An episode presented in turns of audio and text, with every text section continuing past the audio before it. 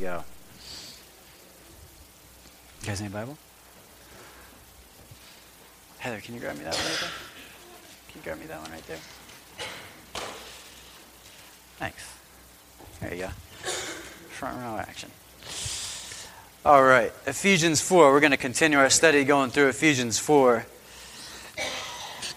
And uh, before we do, let's open up in prayer together. Father, we thank you for this time. God, I thank you um, that you're slowly uh, working in our church, working on our brothers and sisters, Lord. I thank you, Father, that you put us in a position to where um, we could praise you, Lord. And um, I thank you for the people, Lord, that have sacrificed their time and their energy and have taken time away from their families, Lord, to serve it to this church body, Lord. So we thank you for them, God.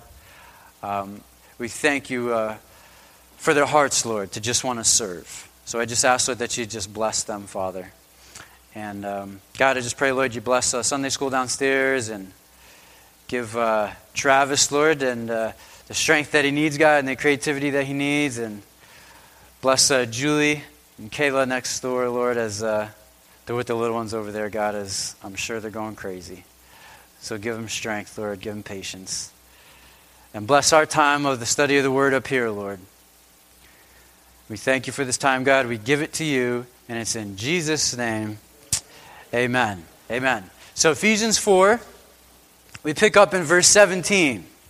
We pick up in verse 17, and um, this is an exciting passage.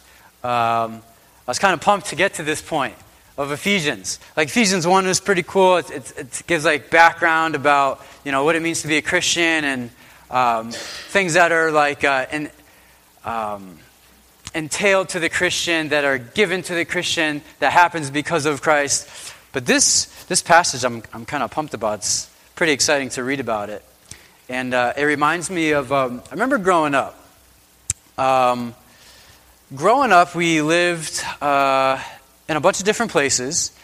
And uh, at one time, uh, we were like just in you know, little apartments, you know, for a long time. And then we were on um, state aid, you know, for a long time. And so it was like, you know, life was just always a struggle. You know, it was basically, you know, no money. It was just, it was just super tight. I mean, I even remember going to Toys R Us one time, and there was like the Matchbox car sitting there on the shelf, you know. And uh, man, it had me. It had me locked in, you know. And it was two bucks. It was two bucks. And uh, I was like, Mom, you know, it's probably maybe four or five at this point. It's amazing how you remember this stuff. Maybe four or five and you know, two bucks. And mom's like, that's two bucks we don't have. And I'm like, oh, you know.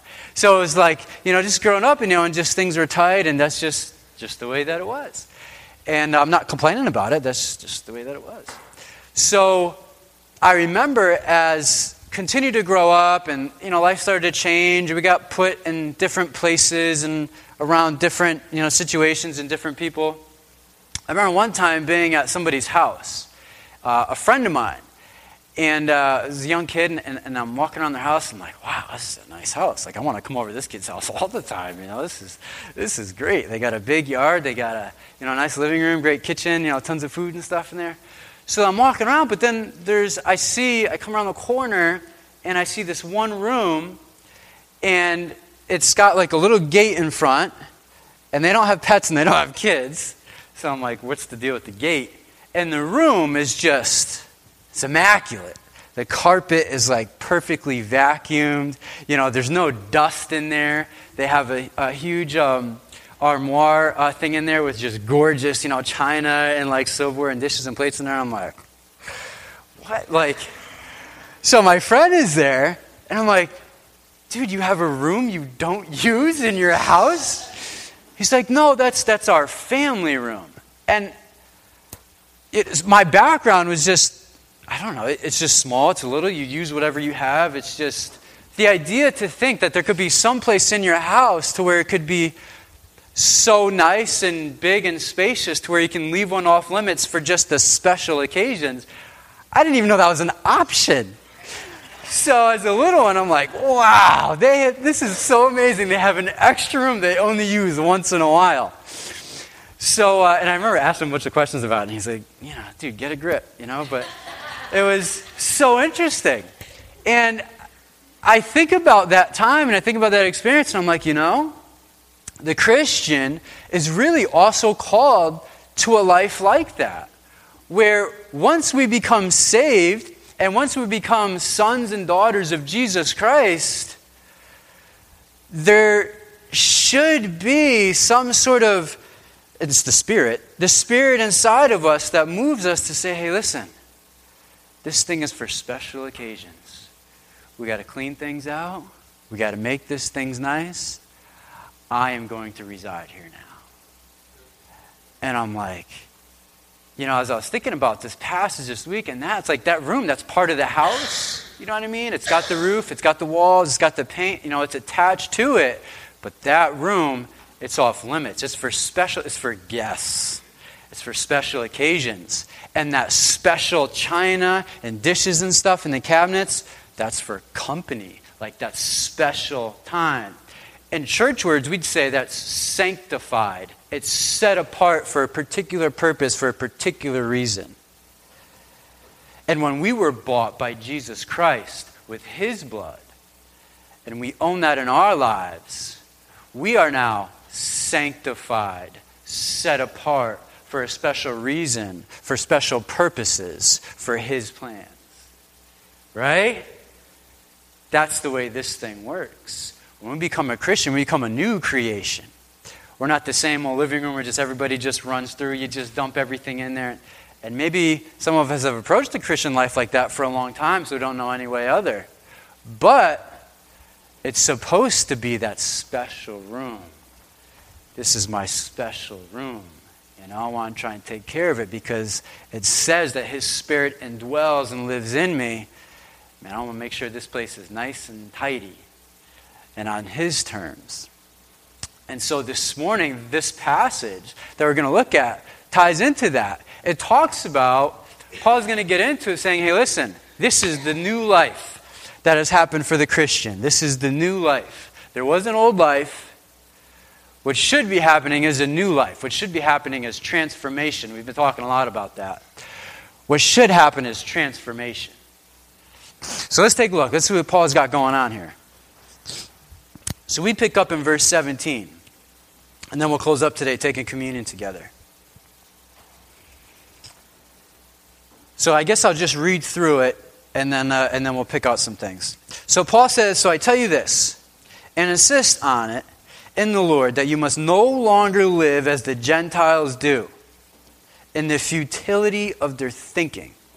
They are darkened in their understanding, and they're separated from the life of God because of the ignorance that is in them due to the hardening of their hearts.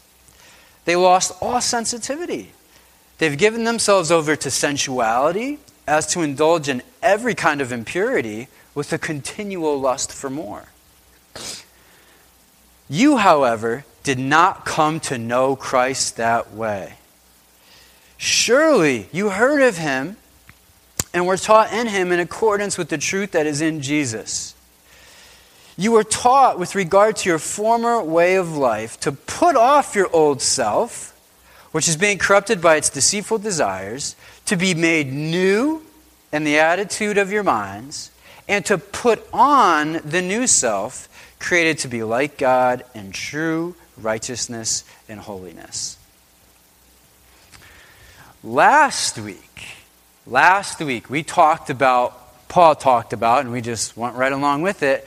He was talking about unity in the church and how we're supposed to walk worthy. Was the work was the week before that? And as we walk worthy a big part of walking worthy and being a christian and trying to walk this thing out a big part was keeping unity and keeping peace and especially trying to protect it and man, maintain it within the church and i'll tell you what i knew that as i was studying and you know pouring over that passage and praying about it almost every single time we cover a message and we talk about it here, man, it always comes up the following week. It always does, uh, almost without fail. It's incredible. And sure enough, you know, this past week, there was shots fired in multiple places. As far as, and the enemy just, man, he just wants to put wedges into our little church family. Like, believe it or not, if you look around, you might not look very intimidating.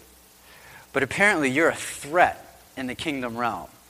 And there's shots fired all over the place. I mean, it wasn't one, there were several instances this week where it's like, man, wow, really? It's unbelievable. So, like, the Lord is trying to do a good work here. He's trying to bring together our brothers and sisters. He's trying to allow His Spirit to be made manifest through us here. And He's trying to work things out, but the enemy wants trying to capitalize and drive wedges and, you know, mess things up. So, hopefully, we can do a good job of protecting that and allowing Him to just reign supreme here. Because that's the goal, right? That's the goal. So, stuff gets messy. Like, we're people. We make messes. That's what we do. That's what happens. Hopefully, we can just come before God and be like, God, I made a huge mess. I need to do it right on your terms right now. What are we going to do next? That's what the Christian does.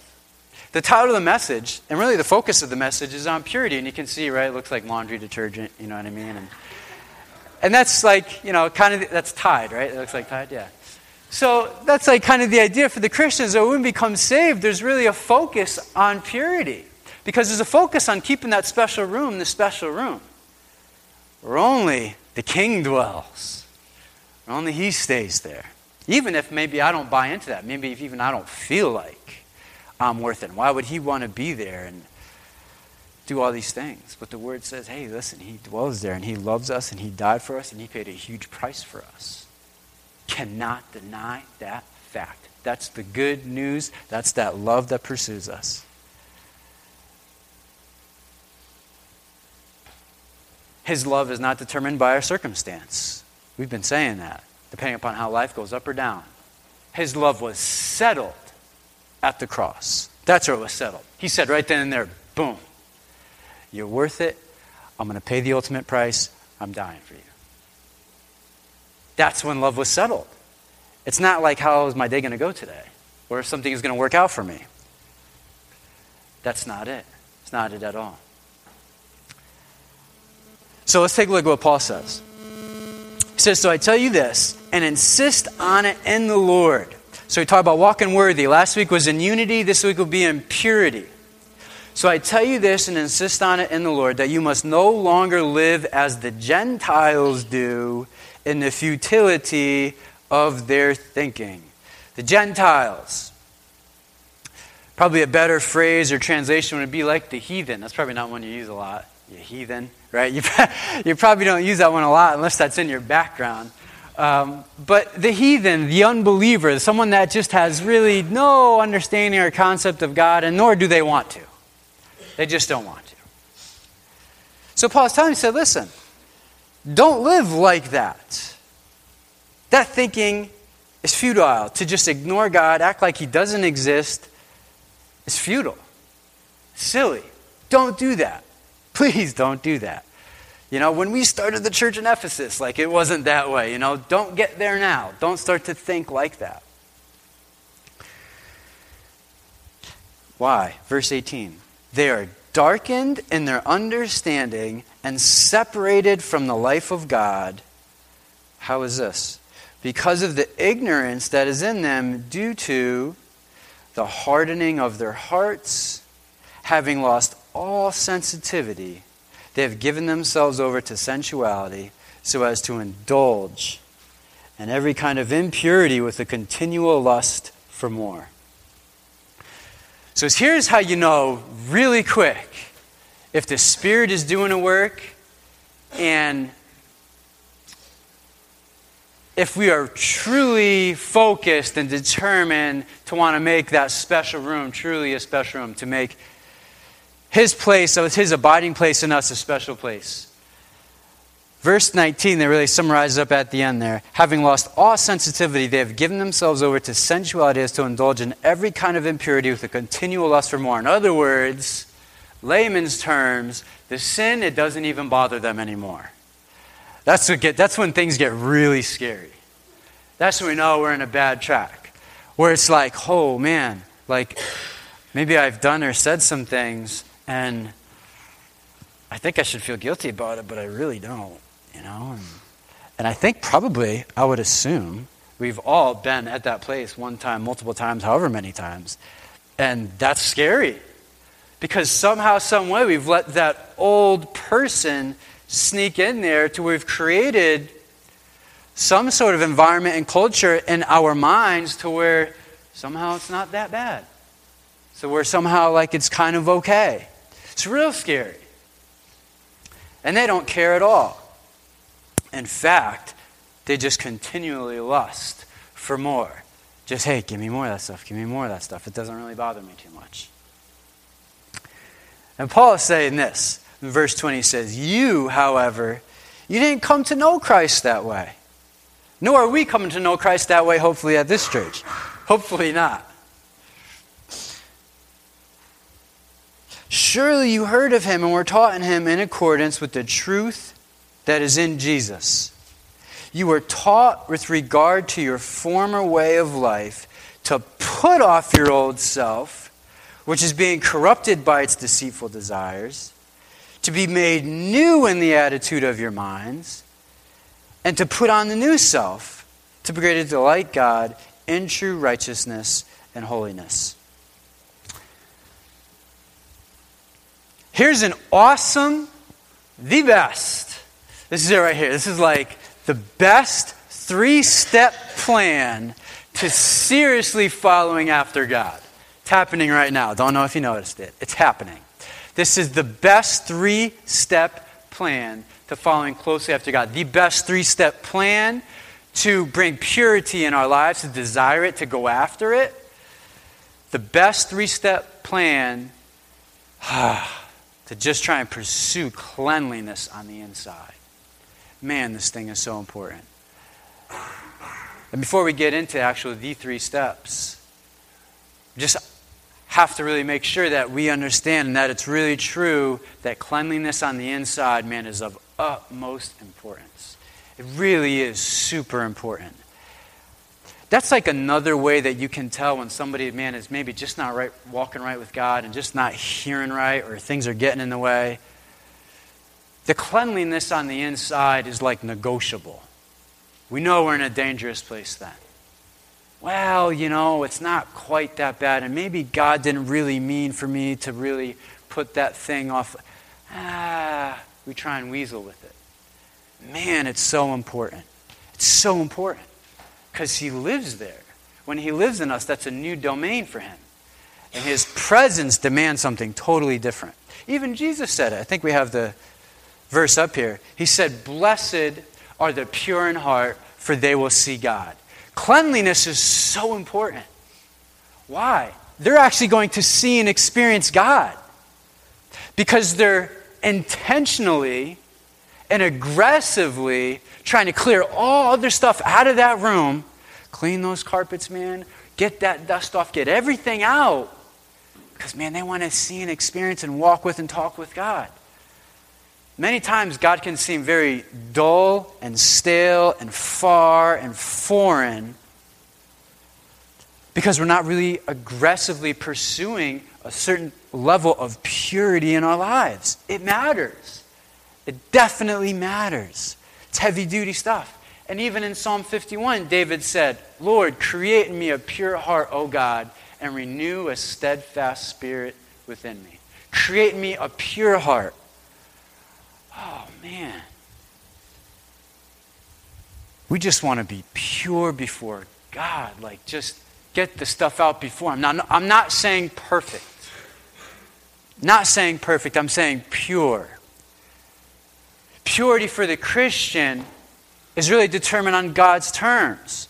It's basically saying what He says about the things in my life and agreeing with Him on it, not fighting back on it. That's pursuing purity, is saying what He says about the things in my life, and I'm not fighting Him back on it.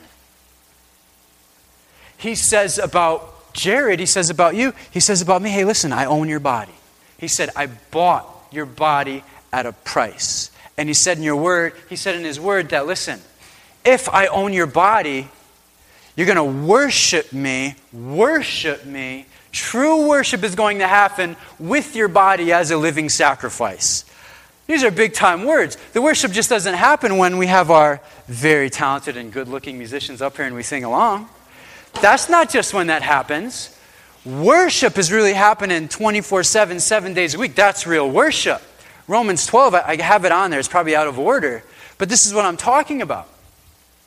For although, right, therefore I urge you, brothers and sisters, in view of God's mercy, to offer your bodies as a living sacrifice, holy and pleasing to God. This is your true and proper worship. That's worship time. When I offer this body up unto God and He owns it. Do not conform to the pattern of this world, but be transformed by the renewing of your mind. Be able to test and approve what God's will is, his good, pleasing, and perfect will. So, like, God owns this. And he owns this region of me as well. There's kids up here too, right? But he owns that region, like he owns that part of my life. If I'm a Christian, right? That's all submitted to him because he owns the whole thing. And, and now also, like, I don't know, I kind of want to at least, you know, not get obsessive about it, but at least take care of it a little bit as well, too, and try and be healthy with it as well because he owns this whole thing. And I can worship him by the way I actually handle, not like it's an idol, but like in a way that, like, wow, he owns this thing, he lives here. I want to clear stuff out. I want to be very careful as far as what I'm seeing, as far as what I'm listening to, as far as what is getting access to me. And man, to think that, like media and TV and music, to think that that stuff does not have an effect or an influence on us in a strong and real way, I think is really just silly. It really does. Why else would it not just be a billion and billion dollar industry where we are just locked into it. We're an entertained society. It's what we do. And it's crazy. Like even Jaron, little Jaron, you know what I mean? He doesn't like watch much. And when he does, he's watching like, I don't know, Paw Patrol, where like animals are like, you know, officers and they're saving things, you know, and he's watching Veggie Tales and Cars movie, you know, it's not even like intense things. But it's so interesting to notice the way his behavior changes if we try and monitor it to where, like on the weekends, you know, we allow him to watch some stuff, but during the week, pretty much none.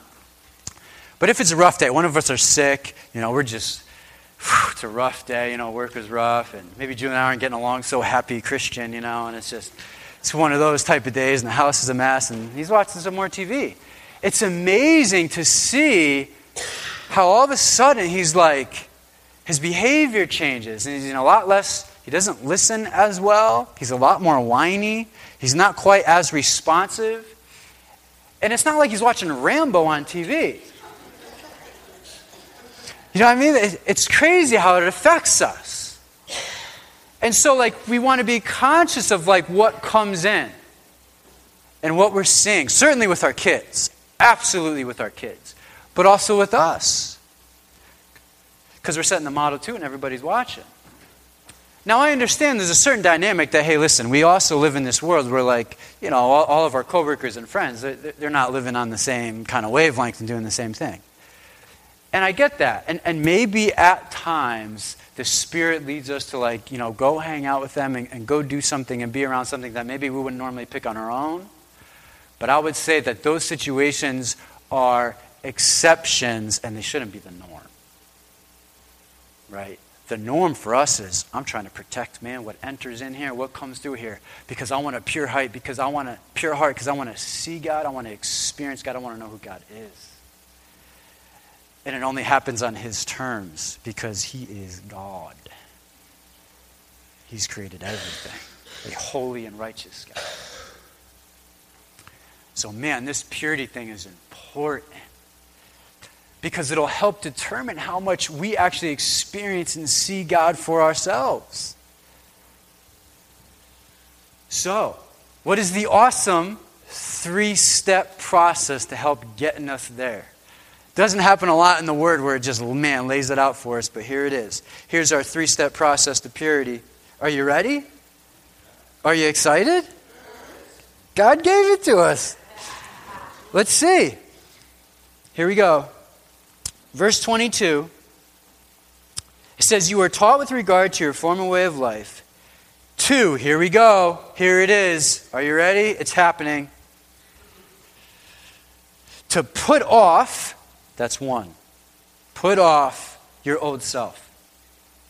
Got to put that thing off. Got to put that thing down. Got to kill that thing. Which is being corrupted by its deceitful desires. Here's part two be made new in the attitude of your minds. And then here's part three. And then put on the new. So we got to put off our old, be made new in our minds, and put on the new. That is how we can aggressively pursue after purity. And it's got to go in that order.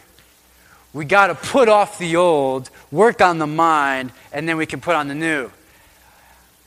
tell you what, and maybe you know by maybe you know by experience. If you try and just put on Jesus and you didn't put some stuff away that needs to be put away, it ain't working. It is just a futile effort and frustration and disappointment. And then you're like, I don't even know if God is God. I don't even know if He can do anything. He doesn't even talk with me. And we just, we indict Him, put Him in court, and then He's like guilty, and then that justifies us do what we want to do. That's it. And that's what we do. We can easily do. The most important step is the first step is putting off the old stuff. Putting off the old stuff. So, what do we mean when we say putting off the old stuff? Putting off the old stuff, meaning the old man, the old woman, woman.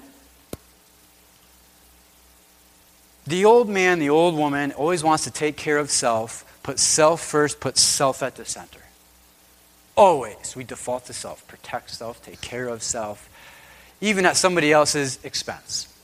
Absolutely. So then, what do we do? Maybe sometimes we get really defensive. Um, maybe we hold people hostage, you know, with our feelings. Maybe we can isolate ourselves, and maybe we can like rearrange our day and our situation so it's not too inconveniencing for us. But you can see how we're still the center. Like it's all revolving around us and our feelings. And one word that Paul uses, sensuality. And he wasn't so much referring to as sexuality as he was referring to senses. The old man and the old woman lies heavily on what he or she sees, thinks, and feels. The old flesh, the old man, the old woman, basically whatever they see, think, or feel, that trumps everything. Because that's logical. That seems reasonable. The problem is, is that you got these verses that God from the Bible he says the Christian walks by faith and not by sight. He just flips it. He says, Well, I know that's what you're th- seeing, thinking, and feeling, but that's not the truth. And then now, like, things get weird, but I'm thinking it, I'm seeing it, I'm feeling it, but it's not the truth. It's not the truth. What's true is what God is saying and what He's already said in His Word. For example, I share this one with you. So, I've been teaching mathematics now for about eight years. Truth be told, I don't like te- teaching math. It's not exciting. I don't love it. I'm not like on the way to school, like polynomials today. It's not happening. So I, I mean, I could do it, you know. I could do the work, but I don't love it. It's not a part of me. I'm not passionate about it. Right? I'm passionate. I have a love for people. I'm passionate about seeing lives transformed for Jesus Christ, and that's what matters to me, and that's, that's where I'm going. Like, that's where I want to be. So, almost every year, past eight years, contract time comes around. What I'm seeing, what I'm thinking, what I'm feeling. It's like, oh, I'm grateful I have a job, but. But Lord, I don't want to be here. I strongly feel that I don't want to be here. I strongly feel that this is not like what you created me to be. I strongly am feeling like this is not a great fit here. And at that point in time, have a decision. You have a decision when those feelings, when that sight, when those things become reality. Do we then go with that? Or then do we submit? Well, that's a tough one. And hopefully, what happens is we submit, not only just submit, we submit in joy to what He wants to do with us and through us. It's only as of recently where I can sign that contract and I can say, Lord, I thank you for giving me a good, and mean it, and mean it. I thank you that you've given me a job right now. It's definitely not getting us rich, but it's paying our bills. We have some insurance. I'm not loving it. But God, you've put me in a mission field at this school. I'm going to pray the pants off of people around here. And I'll try and give the gospel the best that I can. I'm going to try everything in my power to have your light shine through me to where maybe they can see Christianity modeled out, maybe in a way they never have before.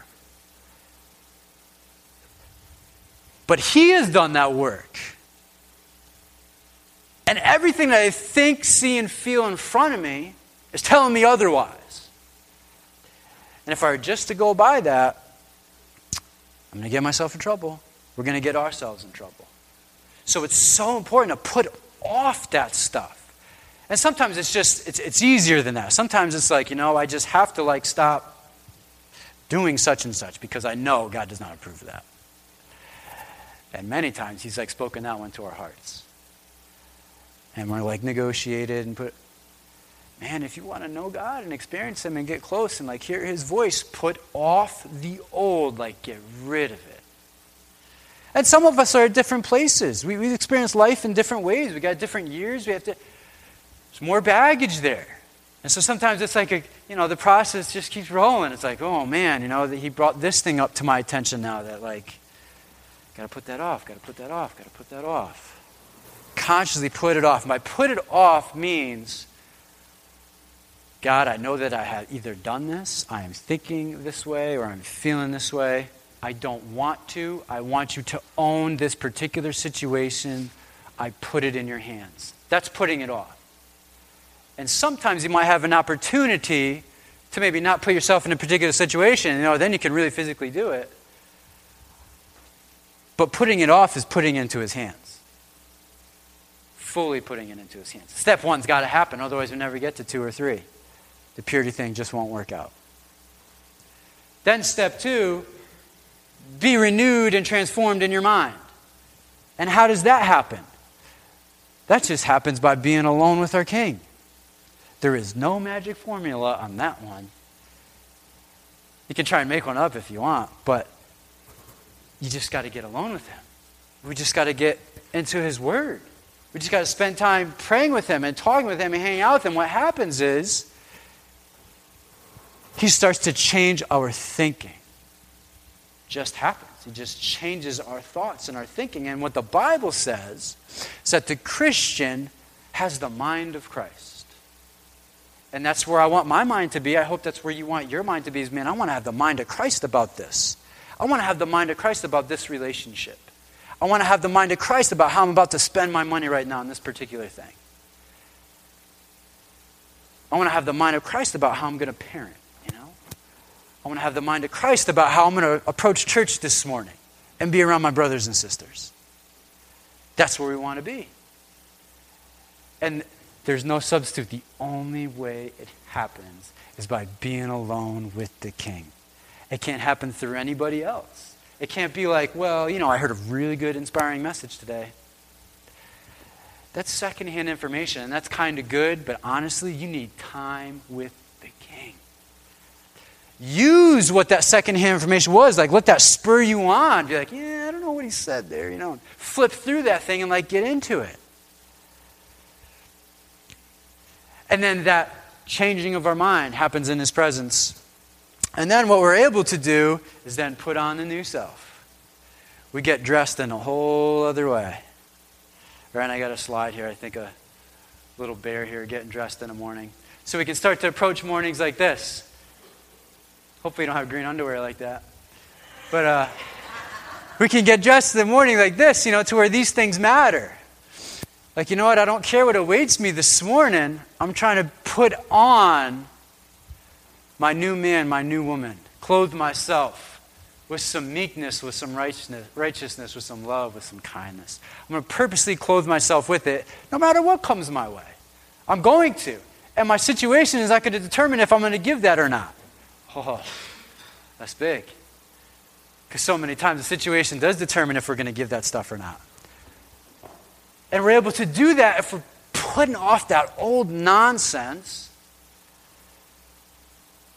and we're changing our minds, and then we can be able to put on Jesus, man, and just go throughout the day and just be dressed with Jesus as we go through the day. I mean, that's the goal. And as we continue to do that, purity is really a byproduct. It just works itself out.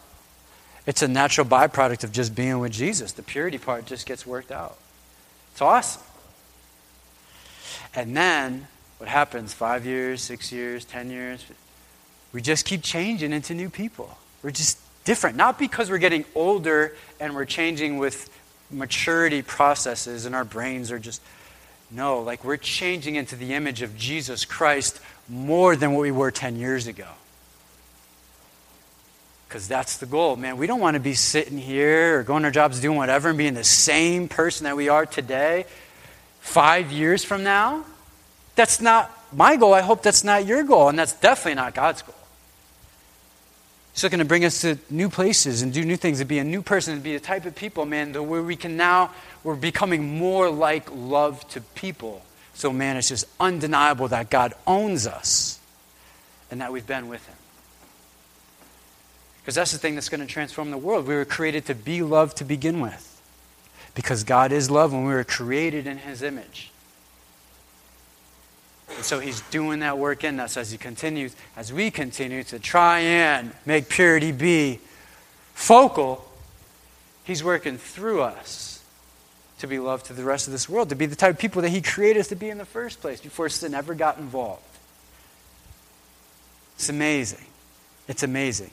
But I'm hoping that we can be intentional and be aggressive about the things in our life that we need to be intentional and aggressive about. We all have different things. We got like different stuff. We all do. I have it, you have it, we got them.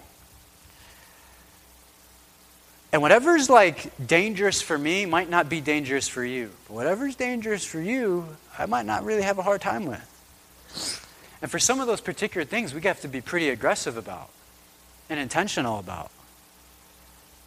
And like go after the jugular on some of those things. No, I can't have that in my life. Well, maybe you can do it, like whatever, but I cannot, it cannot be there. It gets me in trouble. It gets me down the wrong track. It gets me thinking the wrong way. Cannot do it. Cannot do it. That's what the heathen does, right? And we don't want to be that. We don't want to go that route.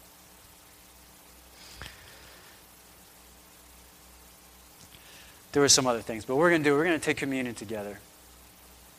And um, the, the, see, the thing that was exciting to me about this passage and when Paul picks this part up is that he makes it, I think, and hopefully I helped make it. I hopefully I didn't mess it more up, but we're going to be new people. Like, we're, we're in the process right now. Like, you're sitting right now in the middle of transformation that's happening. Like, God is doing good work to make you a new woman and a new man. Like, it's happening right now as we're here listening and as we're sitting and as we're surrendering to the Spirit, making us new. And I am so excited, and I hope you are too, to be just done away with just some of the crap that may have plagued us for a long time. Because it doesn't have to. The word has promised that we're not imprisoned to anything or anyone or any behavior or any thought. That is such good news. And then the awesome thing is that when there's just a group of people, now new women and new men, that really know man, that they're being changed and transformed, you get them out in public, you can't shut them up. And they're not even just like trying to proselytize people. Man, they're getting the love of Jesus and they just want to love on people. Eh, if they get a chance to maybe reason without apologetics and do other things, hey, cool. But man, I just want to love it because I love you. I've just been with God and He's just showing me how He loves people. That's what we want to be filled with, right? And that's the purpose of church. We can stir one another on in good works and be talking about this stuff and then go out. Like we talked about last week, you know, little hornet's nest and start stinging people for Jesus, you know, in all the right ways, in the right ways. So hopefully during communion time, we're going to take, uh, right now together, um, we're doing communion a little bit different today. Thank you to Michelle Latulip for baking some nice bread for communion. There's no rule against that, right? Some nice bread for communion time. Also, the communion juice does not look as dark as it usually does.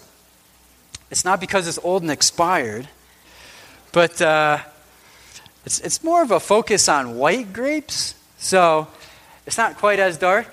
Um, but during the communion time, man, I, I tell you what, I would just take this time right now during communion time and if there's stuff that needs to be cleared out of that special space that's supposed to be reserved for the king, I put it to him right now. Right now. Like, make sure it's all on his terms, with his language, and like his way. And then just thank, thank God that, Jesus, thank you that you paid for all that. Thank you that I come before you. I can just confess this to you, be repentful of it, and you're not going to count it against me. There might be consequences, maybe of what I have said, done, or whatever, but as far as God goes, we can approach Him with confidence. So, um, if you'd like to, come on up, um, take communion. We'll have a little song playing in the background softly, and I'll just spend the time in prayer. Hold on to the elements, and then we'll take